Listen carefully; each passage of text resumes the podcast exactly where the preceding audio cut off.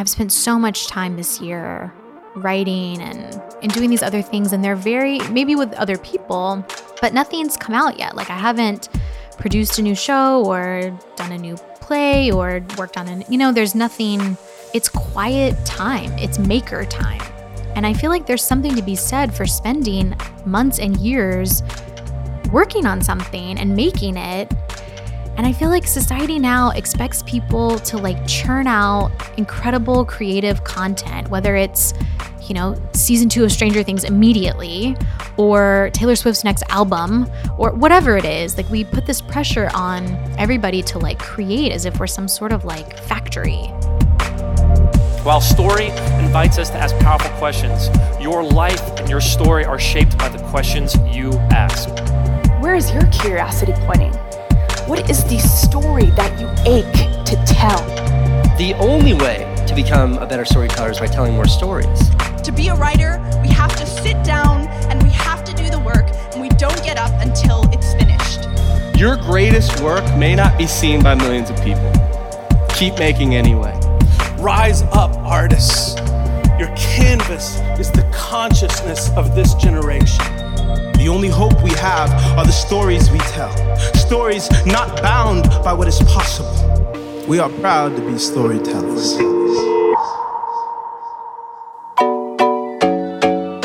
During some recent time in L A, I got to play catch up with my friend Laura Youngkin.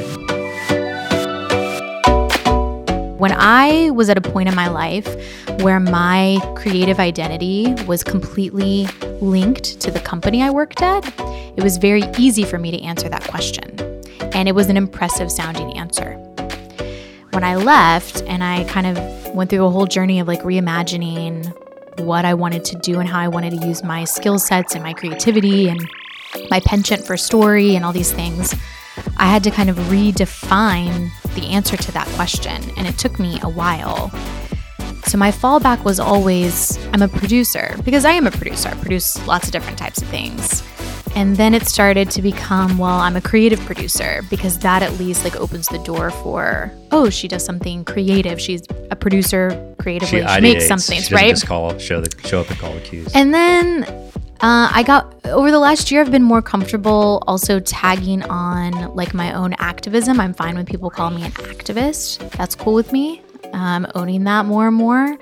And now that I'm writing so much more, I'm getting paid to write, I'm okay now saying, oh, I'm also a writer, I guess. I don't know, that one I'm still working on. But on an airplane, like I, on the way back from France a few days ago, someone asked me like, oh, what do you do? And I said, I'm a creative producer. And that usually opens the door for like, oh, what does that mean? Or what is that? And I say, well, I produce entertainment and I'm a creative consultant and I do strategy. And I also work in the diversity and inclusion space. So it does kind of open this amazing door into all the different types of things that I'm working on and the people I'm working with. Um, and you're right, with creative people, that's kind of yeah. how it goes. And she is all of these things. Laura Youngkin is a theatrical producer, creative consultant, and proud millennial, but she's also so much more. I love how honest Laura is with this answer because it's true. As creatives and artists, we tend to not like being put into a box, right? And this isn't to say that having an expertise in one area is the wrong way to go about your art. I think that this answer simply speaks to the truth of our inner struggle with feeling sort of caged in. As you may have concluded from her answer, Laura has worked with some pretty high-profile companies. So I wanted to dive deeper into what she meant when she said that it was easier for her to define what she did while she was working for a big corporation. You said it's easier when you work at a company. Is that because companies tend to love job titles on business cards? Yeah, they do. They put a lot of stock into it. It was easier because during those years, um, when you're when you're working at like a giant corporation and it's a creative company, but still at the end of the day, like a giant corporation, you're part of this. I don't want to say cult, but you're part of this like... Some like, of them certainly feel like well, it. Well, it does feel like that to an extent because you are you are ingratiated like into this mindset of like your identity inside the company and even, I guess, outside the company is the title that you are like and the project that you work on or the portfolio you're a part of. And so Um, and when you work for a very beloved, well-renowned organization, it's also cool to say like, oh, that's where I work or that's what I do. And people are always really impressed by it. So for me, it was just easy. It statused me like where I was. And it also um, it also kind of like shows a status, you know, you're, it's almost like a mask you wear, right? Mm-hmm. Of like, oh, well, I'm clearly good enough or smart enough or talented enough. These, you know, this company thinks I am, which is why I work there. So that says something about me. And when you let go of that and have to kind of reimagine professionally, but also personally, the answer to that question, like, oh, what do you do? I was just reading an article five minutes before you got here about how the French never ask that question. And I noticed that last week I went to France alone for a week um, just to have an adventure. And I noticed that no one ever asked me, oh, what do you do? Um, and I think it's, and I was just reading that it's because the French don't value, you know, they don't, They don't value like working for a living in the same way that Americans do. They don't derive their like professional, personal identity, their self-worth from it the way we do. Mm-hmm. I think that's so interesting. Yeah. Um, and it was really challenging for me to step back and have to like redefine that answer. Are you familiar with the Enneagram? Oh, yeah. What's your number? Oh, you asked me this like three months ago and I sent it to you. I remember that now. I think it was, was it a three? No, because you guessed what it was going to be, and then and then you were wrong. Well, I only ask about Enneagram because what you just said um, is like the opposite of where I've been over the last couple of years. Mm-hmm. Because it's like, gosh, I want what the French value, because I'm a three, hardcore three, and threes have a hard time. Oh, you know what? Feeling loved by for who they are. Instead, I, they feel loved for what they do, which is kind of what you were just saying that the yes. French value. Yes. Okay. Hold on. Because America tends to be a nation that sort of worships threes, right? The three is like what America celebrates. You know what? You were right. Was I? Well, I think in our first meeting, you you thought I was an an eight? A, a potential eight, yeah. Yeah. So I am a three. I'm a yeah. three with a type two wing. Okay. What does that mean? um, it means that you probably have a lot less emotional turmoil than a three with a four wing. Um, no, I have a tremendous expert. amount of emotional turmoil. Well, that's from your threeness. You would have even more of that, I think, if you were a four, probably. Um, I'm not an Enneagram expert. That's okay. Why I don't want to speak into that too much. But yeah, I'm a three, so oh, okay. we're cut so from you, the same cloth. Oh, get it. And okay, we both cool. struggle with that. Do people like me and love me for who I am, or for or what because I, do? I yeah yeah or yeah. Be, or what I can do for them? Yeah.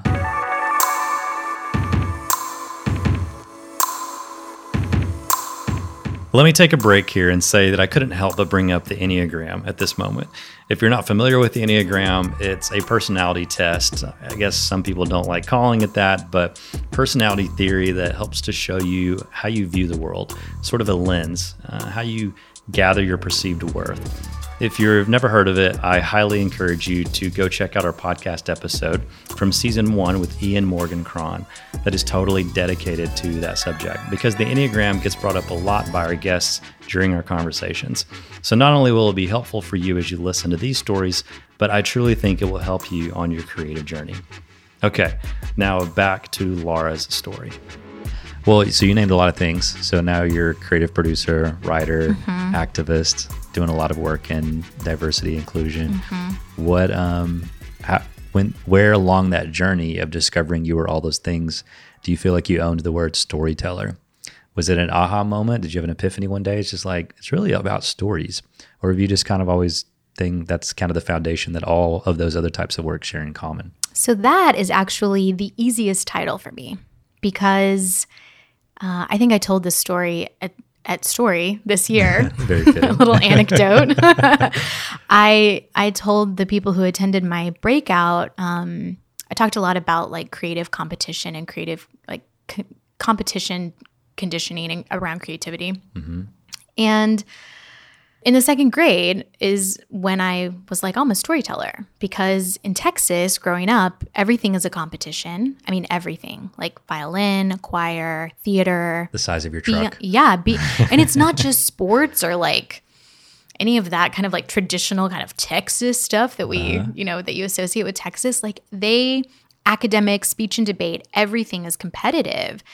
And so in the second grade, I was in the U I L storytelling competition, and U I L is like the uni- oh god what is it University Interscholastic League or something. It's like the governing body of I have no idea Texas sports and okay. academic competitions for like Texas public schools. I have uh-huh. no idea if that's still the case, um, but I participated every year in kind of like this speech and debate, forensics, you know, dramatic interpretation, you know, like, um, it makes me laugh, uh, competitions. And in second grade, I was, I did the storytelling one. And basically the whole thing is you, you go into a room with like eight other second graders or third or fourth graders, and a teacher or an adult reads a story, and then you have a few minutes to think about it, and then they read the story again. And then one by one, you're called into another room, and before a panel of judges, you retell the story that you just were read two times. Wow. And you're judged on your ability to like improv and basically retell that story on the fly. Are they judging you based on the accuracy? Like, is they're it about duplicating the exact on, story? Yeah, they're judging you based on accuracy. They don't want you to to They don't want you to memorize the words of the book. They want you to interpret what you heard and almost add kind of a dramatic or poetic flair to it. So it's really about on the fly being able to listen to a story and then speak it back in your own way, in your own prose. So I won second place, and I was in a in a out of all the kids that day, and I went from round to round. So I had to do it like multiple times that day, and I made it through every round, and I won second place, and I was like the youngest kid on stage with a ribbon, and everybody made such a big deal about it. And I was like, oh, I guess I'm really good at telling stories. I thought you were going to tell me it was like an embarrassment to the family because you didn't get first place. No, like- although the following year, I think I competed in, there were different different ones. You could do poetry or oral reading or all these different, there's like a prose one. And I, the following year, I got like the green honorable mention ribbon. And it always bugs me when people say things about millennials, about how we always, we like got a trophy for everything, award, participation. Yeah. When I got that green ribbon, I remember showing it to my mom and being like, Mom, I, I still placed, like I did a good job. And she was like, no, that is eighth place. So you come home with red, white, or blue, and we can talk about you doing a good job. But That's clearly hilarious. This means there's room for improvement. So like, don't get too proud about your green honorable mention ribbon. And I was like, whoa, okay. I guess I'm going to have to work harder next year. Yeah. So yeah. yeah. Uh, but for no, for one year, I did bring great pride upon my family. You were a championship storyteller. Yeah. So storytelling for me always came really naturally. And I think because my siblings are so much older than me and I kind of grew up uh, by myself, the story world and imaginative play was a huge, huge part of my upbringing. And I think because I did so much theater and choir and these storytelling competitions, and I was so engaged in the arts in that way as a young child, that aspect was easy. It's always been natural for me to say like, oh yeah, I'm I love telling stories, or I'm a, I think I'm a pretty good natural storyteller, or I understand how story works. Um, but that's in creating and telling stories. Um, when I got into the workforce, I had a boss one year tell me I needed to be better at story. And I was like, what? What are you talking about? I want story- a ribbon in second grade. Yeah. I'm, hello. I didn't understand what she meant because I was like, what are you talking about? I mean, I'm the creative producer on this project, and I've helped literally write these stories, and I'm part of the dramaturgical team and the creative team that's bringing these stories to life through design and theater and attractions and all these things. I don't understand what she means. And what she was really talking about is getting better at story, like a narrative at work, like the narrative around yourself. Mm-hmm. And what that really means is like building uh, a brand and a story around yourself that may not actually be authentic, but is like a thing you need in order to survive in the workplace. So not just the stories you tell, but the story no. that you tell yourself. Yeah, no, more about like what stories are other people saying about you? What are the stories other people tell about you, and how can you have more control over it? And that felt really gross mm-hmm. to me, because I was like, well, I thought what other people think about me is none of my business. So why does it matter? Um, And if I'm just being true to myself and I'm conscious about the story I tell and the story I live, then I don't really need to worry about that. But in in those big kind of bureaucratic workplaces, you kind of do. And that's, I saw how other people were kind of masterminds of like managing the story about themselves, even if the story wasn't true. Yeah. And so I saw how story can be used as like a completely different sure. tool or mechanism. And that's just like not a place I want to go. So you've worked for giant companies mm-hmm. and now you're doing a lot of stuff on your own mm-hmm. as a freelancer. How do you balance that tension of knowing that you do have to embrace the idea of a personal brand? Because if you don't, if you don't decide what your personal brand is, someone else is totally. going to tell the story themselves. So you have, like, what she was saying is right in a way. It is. I mean, I get it. But then how do you handle the grossness that you feel that comes along yeah, with that? Where's it's the balance? A daily thing for me because um, I am not, social media is not, as as a marketing tool, is not an intuitive thing for me. And when I started The Brave Millennial and it really started to pick up and gain traction, I had a lot of advisors around me saying, oh, you need to grow your social media presence. Let's grow Instagram. Let's grow your Snap. Let's pick, you know, and I was like, listen, I cannot be on five social media platforms. Pick two for me and then like link up some accounts to share. Like I cannot manage. It's just not, yeah. I'm not really on Twitter and I... Um, that's a conscious choice to not participate sure. on Twitter regularly like other people do. And so it was really hard for me in the beginning because what I didn't want to do as I was building this platform was I didn't want to do the obvious thing. I didn't want to make it like all the other millennial platforms or or any other platforms for women that are focused on women in at work or women in leadership. I didn't want it to feel corporate, but I also didn't want it to feel too like cool, hipster, trendy. I didn't, you know, mm-hmm. I wanted it to be like a place where millennial women, no matter where you live or what you look like or where you work or could come and feel like a sense of community instead of feeling like they had to be a cool Instagram model. Like, when someone told me I needed to post more photos of myself on my Instagram, I was like, but why? Like they're not – they're like, well, those photos get tons of likes. I'm like, yeah, I guess. But like the point of me doing this project is not to shine a light on myself. The point of me doing this project is to make sure my flashlight's big enough and bright enough to shine it on other people. That's the point. And that's almost counterintuitive yeah. for the way you're supposed to use as a, as a quote-unquote influencer, which is a – a title I reject. That is the, that's like what you're supposed to do. And I, some people are really good at it and I follow them and I'm, and I, I'm engaged by some of their content and that's all great and fine. That's just not me. So I have to stay engaged enough and post regularly enough so that my audience, you know, my followers have something to look at. And it, and it's also an extension of like what I'm thinking or going through or feeling or what I want to put out into the world.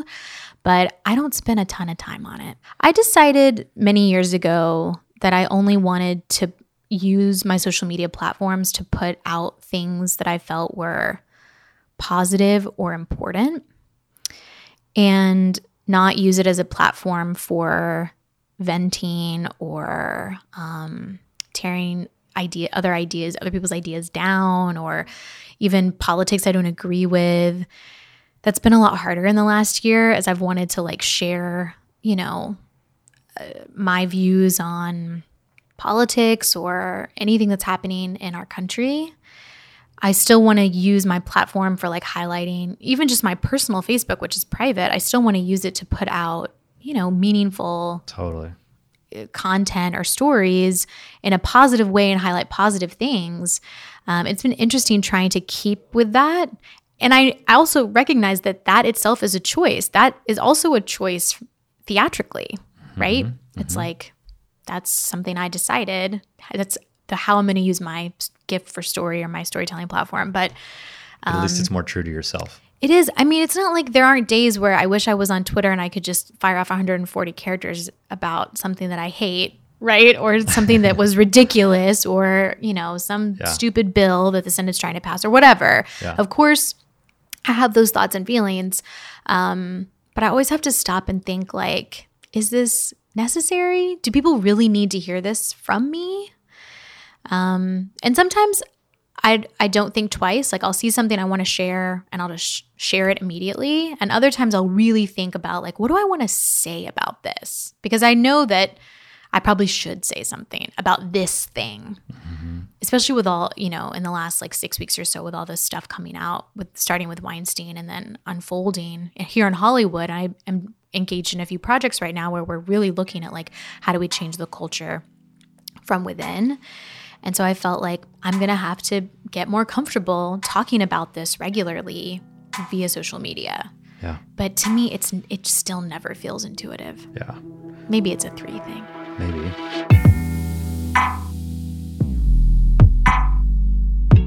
I loved this conversation about the tension of social media.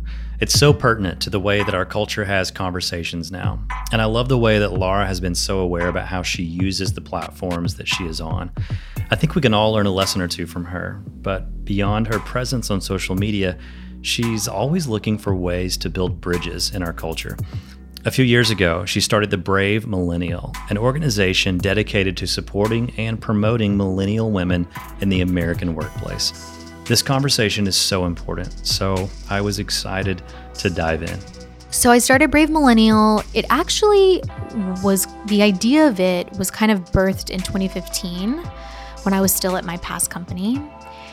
And some of the leadership there noticed a trend of millennials leaving. And and, um, and when I say millennials, I mean like twenty-three to thirty-five. So it's particularly concerning when you're like thirty to thirty-five employees are like taking off, because they're usually people you've spent time and money investing in, and you want them to stick around. Become, I mean, and we're talking about the kind of companies that people dream of working oh, for. Oh, right, right. Yeah. So, you know, where we make the magic, it's like people go and work there for forty years. You want the pen, yeah. you want the ring, right? And so it's not, uh, it's a place that you just, it's, it's not common to quit.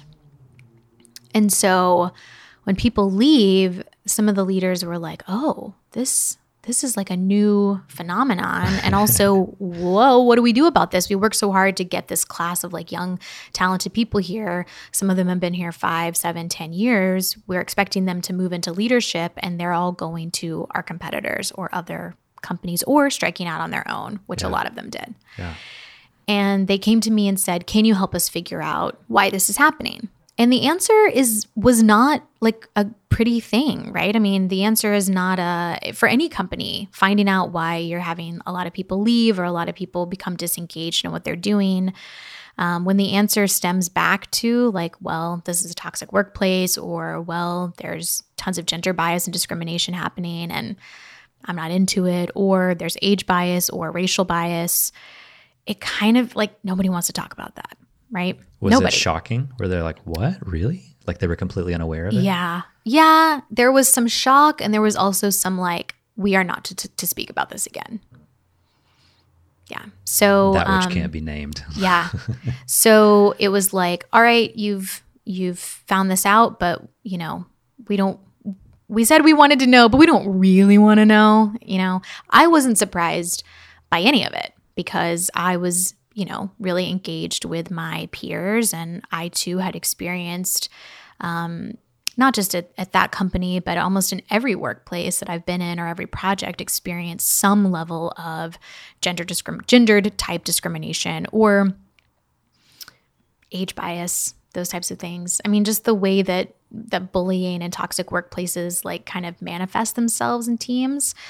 I've seen that everywhere. So it didn't surprise me at all, but it is kind of surprising when you gather a lot of information from, you know, thirty-five people and you ask thirty-five people to tell you their story. I, ha- I had like one hundred paragraphs of people telling me their story. None of it shocked me, but it was very enlightening. And um, I hope it's a So that kind of showed me that like there was something to it. There was something to asking the questions and making space for conversations that nobody wanted to have. And I could see amongst my peers that they wanted to talk about this and figure out how to be a part of the solution for it. They wanted to know, how do I deal with gender bias at work. Like, what do I do when I'm the youngest person and probably the only woman in a meeting? Like, how do I navigate this? There's no space to have that conversation unless it's like in the corner, in someone's office privately, in a hallway, at lunch, at a bar, whatever. But we weren't talking about it as a group. And so um, once I left, I was like, you know, I'm pretty good at like creating space. And I think I could set up the right boundaries and, and have a conversation about this in the right context. And I wonder if it would be meaningful for people. And I wonder what I would learn. Hmm. And so I did like a pilot, a friend of mine and helped me. And we did this kind of like pilot Brave Millennial night where we did some really interesting things with the structure and we filmed the whole thing. And, you know, I learned a lot that night about what works and what doesn't work when you're asking, you know, thirty women in a room to really like tell you their story and tell you their struggles and talk about hard issues. And we are, I'm not talking about just stuff at work. We we covered the gamut. We talked about social media. We talked about the impact our mothers and our upbringing had on us and how we view ourselves as women. We talked about marriage and relationships. I mean, we kind of covered the gamut, but mm-hmm. um, I had never been in a room like that with that many women discussing those those things as an adult. Mm-hmm. Maybe when I was younger around a campfire or something, you know, girls talk. But it was really different. And so I found out like, okay, there's something to this.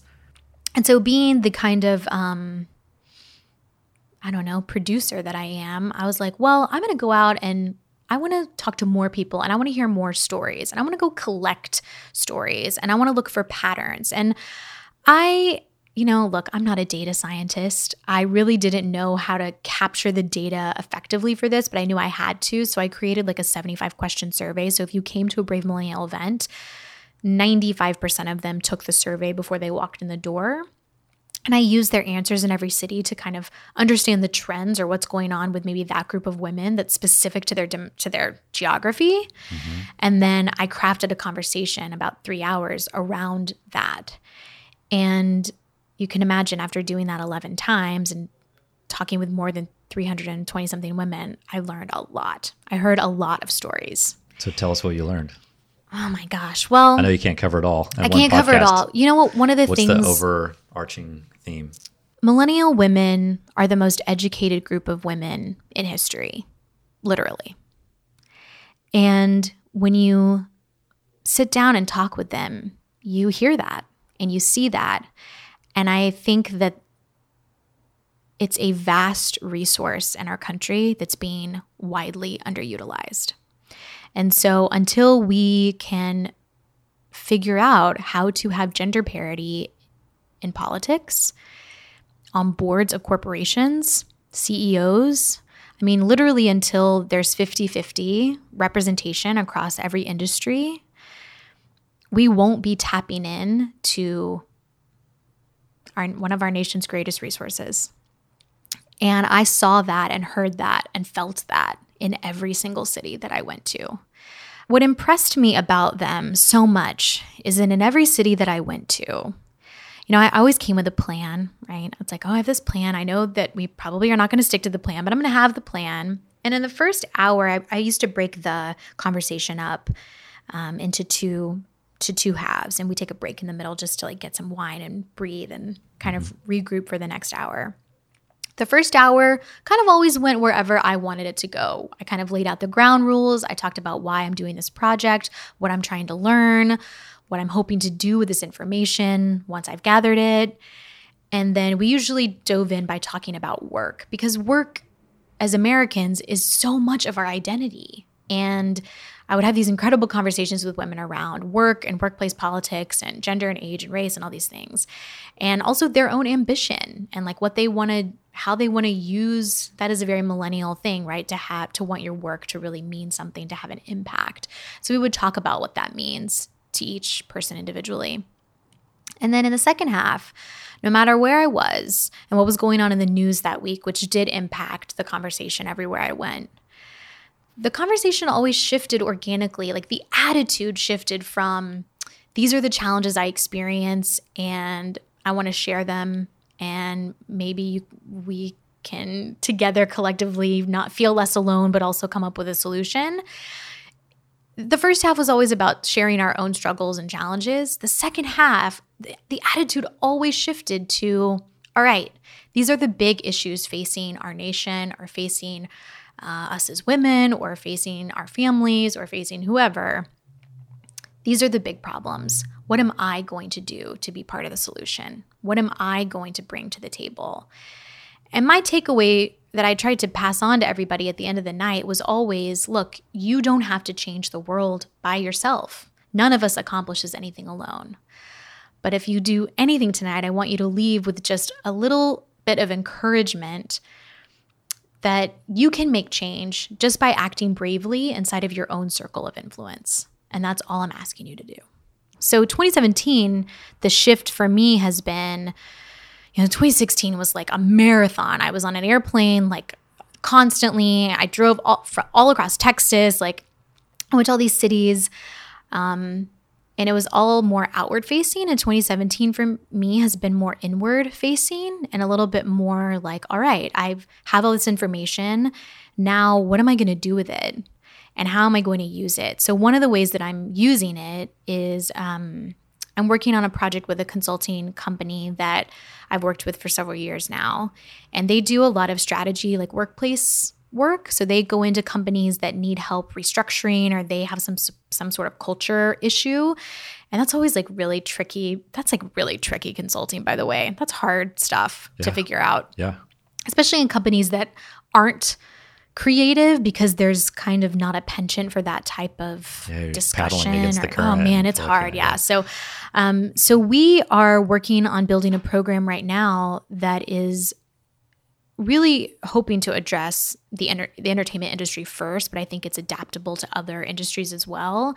That really focuses on Um, sponsorship inside of their own organizations, and how can you identify like all the talent you have across the diversity and inclusion spectrum? So basically, everybody who's not a white male, like how can we, how can we highlight and identify that talent, and then really provide those people with not just mentoring but active sponsorship, which is really advocacy. It's giving them opportunities. It's giving them, frankly, opportunities to like rise above their station, giving people opportunities to fail. It's all the things that, you know, I see. I love my husband, but he's a white guy and he gets all access to all kinds of opportunities that, you know, I at the same company could never have dreamed of having. And it's not even the money or the job or the title. It's about the privilege to be given responsibility based on your potential and not on your past performance. And so we are focused on like how can we help companies build internal sponsorship programs so that they are kind of changing the way their leadership works, the, what their leadership looks like. Yeah. I mean, studies show actual real data by actual data scientists and real companies that do this work globally shows that, I mean, the McKinsey report that just came out said that if we were to achieve parity in leadership across our industries, or we were to close the gap, I, I kind of want to like pull up the data right here, but if we were to close the gender gap essentially in our economy, we would add like twelve trillion dollars to the global G D P by like twenty twenty-five or something. I mean, it's crazy what it could do for, for us globally, but even just in the U S. I mean, companies that have more diversity on their boards and in their leadership, they make more money. And that is like the, I mean, if there's no other incentive, if you don't care about anything else, like at least, hey, you could make more money. I mean, I feel totally like kind of a hoaxer sometimes like selling that, but sometimes that's the conversation we're having with people who just are like, why should I care? Exactly. Why should I care about yeah. how many women we have in leadership or how many people of color Um, or how many members of the L G B T Q community are part of our leadership? Yeah. Um, and it's like, well, you'll make more money. Yeah. Um, that, but you should, I, right. But you should care yeah. first of all, but, yeah. um, and so we're working on that right now and getting that rolling and talking with a lot of like big companies about how they could implement that inside of their own structures and organizations. That excites me. Uh, I'm going to be doing some more writing that's going to be coming out late this year, early next year that I'm excited about. um, just writing for a few different outlets. And I'm excited to kind of have a bigger platform to share my thoughts on some of these issues. Because for me, half of my work is centered in the entertainment industry. And then the other half of my work is more focused on diversity and inclusion. And it's it would interesting make sense now, then that you do that. Right. You do well, that in the entertainment industry. Right. Yeah. So now it's it's fun because they're finally intersecting mm-hmm. in like a meaningful way. So next year I am working on a few uh, creative projects that will hopefully get made. And that's, you know, that's storytelling, that's writing scripts and working with other people on telling stories and creating content and entertainment that are, that's scripted for people to digest. But it's really a composite of the stories that I heard last year and the women I met. Yeah. And the things I learned and the experiences I heard about and also my own. Um, so I'm excited for that. And yeah, it's a, it's a good time right now. Like, you're catching me at a good time. I, I've spent so much time this year um, writing and like working and writing and strategizing and taking meetings and trying to get projects going, and also learning like when it's time to walk away from something that may, that I may really like, but may not be it may not be the right time. Mm-hmm. Um, or you're saying no to something else by default yep. of saying yes to yep. something. Yes. So it might be a, it might be a good thing, but there's yes. another thing that you're being forced to say no to.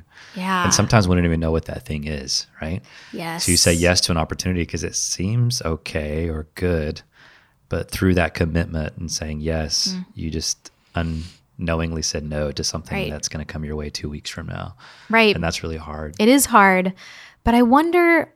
I kind of, I would love to sit down and talk with, I don't know, people older and wiser than myself about like the creative process of making and, and especially writing stories. I've spent so much time this year writing and, and, and doing these other things, and they're very, maybe with other people, but, but nothing's come out yet. Like, I haven't produced a new show or done a new play or worked on an, you know, there's nothing, it's quiet time, it's maker time. And I feel yeah. like there's something to be said for spending months and years working on something and making it. Sure. And I feel like society now expects people to like churn out incredible creative content, whether it's, you know, season two of Stranger Things immediately or Taylor Swift's next album, or whatever it is. Like, we put this pressure on everybody to like create as if we're some sort of like factory. Or th- while you're off doing that other album, make sure you produce all this content in the meantime to right. keep your audience engaged. Right. So that when your major content, it's like, why can't you just take a break? Like, so can't you, can you focus just go away for a little while? Thing. Right. Yeah. So I feel like this year, not that I have a huge following or platform, not a famous person, but I feel like this year for me has been a little bit of like, I'm stepping back. I'm going to go around and talk about, I'm going okay to tell the Brave Millennial story. To the wilderness for a little while. Yeah, that's what I did last week. I yeah. mean, I went to France by myself. I don't speak the language. I've never been to Europe alone. I just felt like I needed to get yeah, that's cool. some perspective and space and, yeah. and, you know, just get in a different mindset. It was absolutely amazing. That's awesome. You said something just a moment ago that's a great segue to how I want to finish, which okay. is you said, I want to speak to like the people that are older than me to help understand how to. And so what that says is, is you're looking for counsel from the generation that was ahead of us, but yet you're doing this, mm-hmm. you're creating this movement called the Brave Millennial right. about the things that you want to change about the culture they created as well. Totally. And so maybe finish by, maybe it's two questions. One, based on what you've learned through this season of doing, of trying to start this movement mm-hmm. and the change that you're trying to create, what advice would you give to the generation that's ahead of you? Mm. Um, what do you want them to know about you as a millennial um, and a female millennial? Mm-hmm. Um, and then maybe follow up, finish with, how can they best help you? Mm. Great questions. Good, good loaded so questions bo- there, Harris. So both ways. What do you so want to say to them? What do I want to say to them? So I think...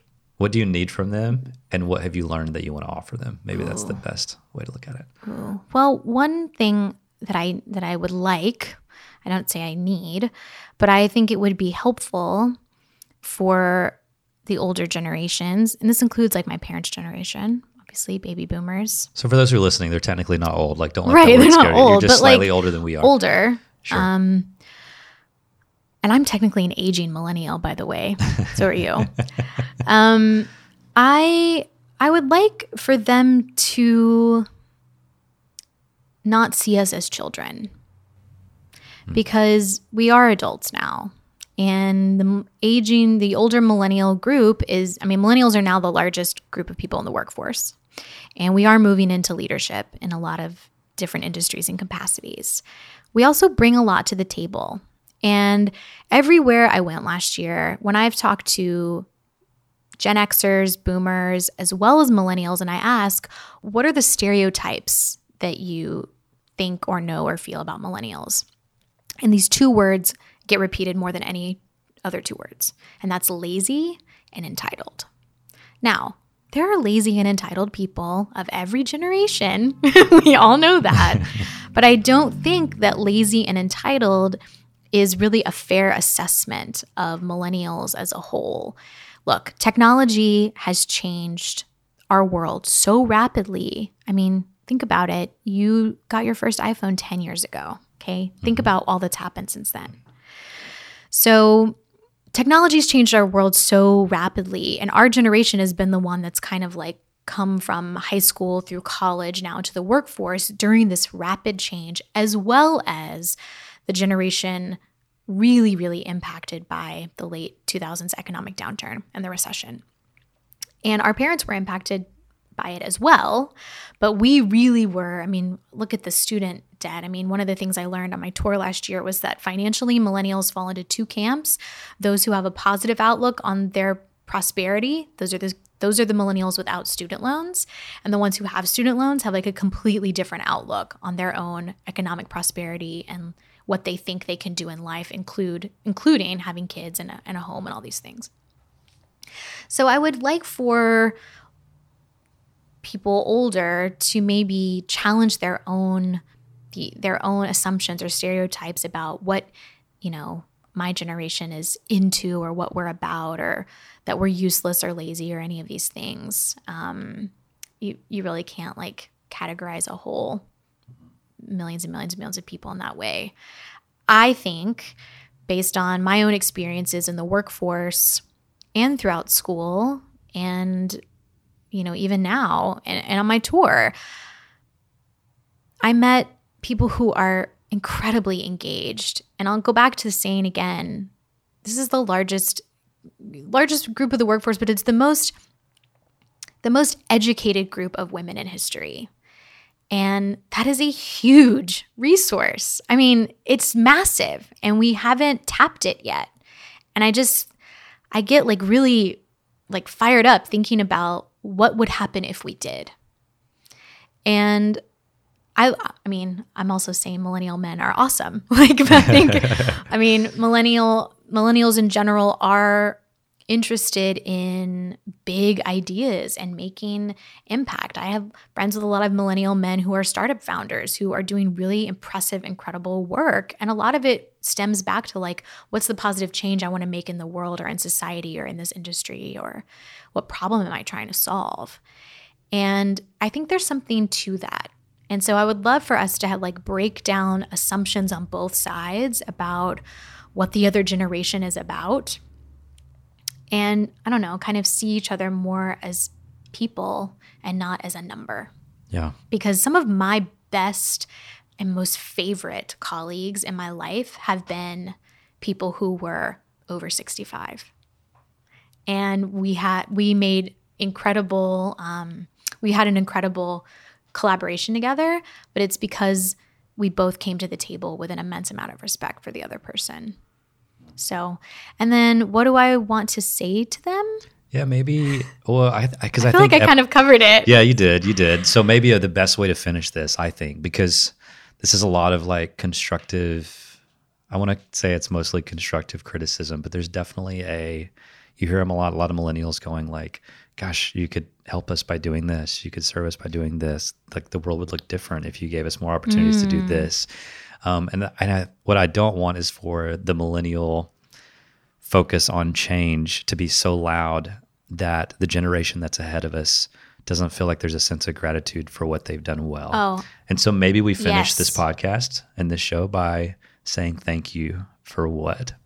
Oh, completely. So what do we say thank you for? Oh, I'm so thankful for for the mentorship and advocacy and championing, that's a hard word, that people of other generations, whether they're seven years or, you know, forty years older than me, have shown me throughout my life, frankly, in my career. I mean, when I think back, I'm sure maybe a lot of people feel this way. You know, your teachers and coaches when you're young, or for me, my theater directors, mm-hmm. are like really, really important people in my story. And those adults kind of helped me kind of shape the idea or shape my own dream about what I might do or who I might be. And then again, as an adult, going into the workforce, those mentors, um, or even just fantastic colleagues that were, um, you know, ten, twenty years ahead of me, showed me a lot of grace and let me make mistakes and helped me rebound from those mistakes and learn really valuable lessons. And they're great friends, but I'm grateful for, um, yeah, I'm grateful for like the time that they've invested in me. And now I do feel a responsibility to reinvest that into the people coming up behind me. Let's close with this. Saturday. Because I, I think would, what you're grateful for is, is a way of saying, hey, do more of this. This is what's working. Yeah, just investment. Yeah. Investment. So, and that's legacy.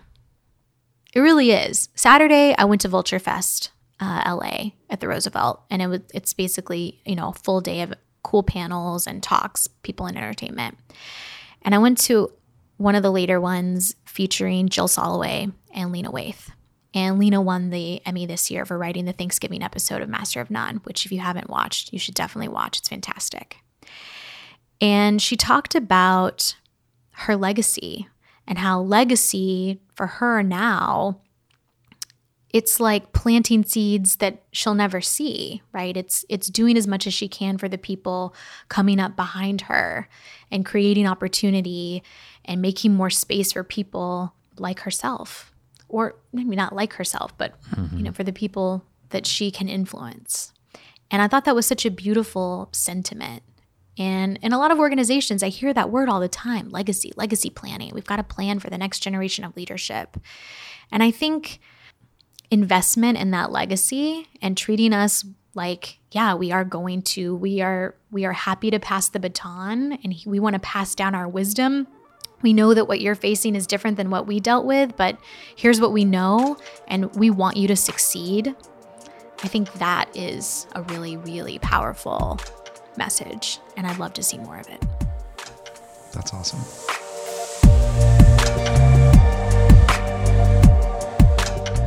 Legacy. Man, what a beautiful thing to strive for. Something that's going to happen and come to life long after we're gone. I love this conversation about raising up the next generation of storytellers, male, female, millennial, or Generation Z. We have to look past the stereotypes in order to raise them up with the end goal of shifting our culture for the better.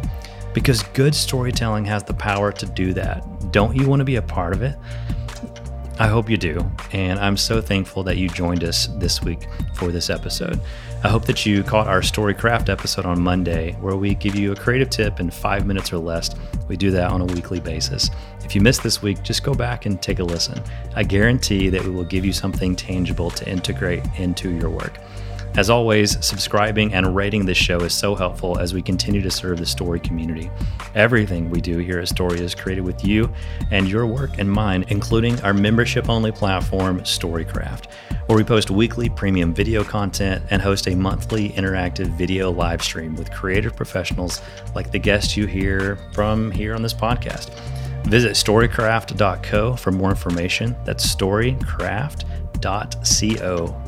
Hope to see you there. I am Harris the Third, and until next time, thank you so much for listening.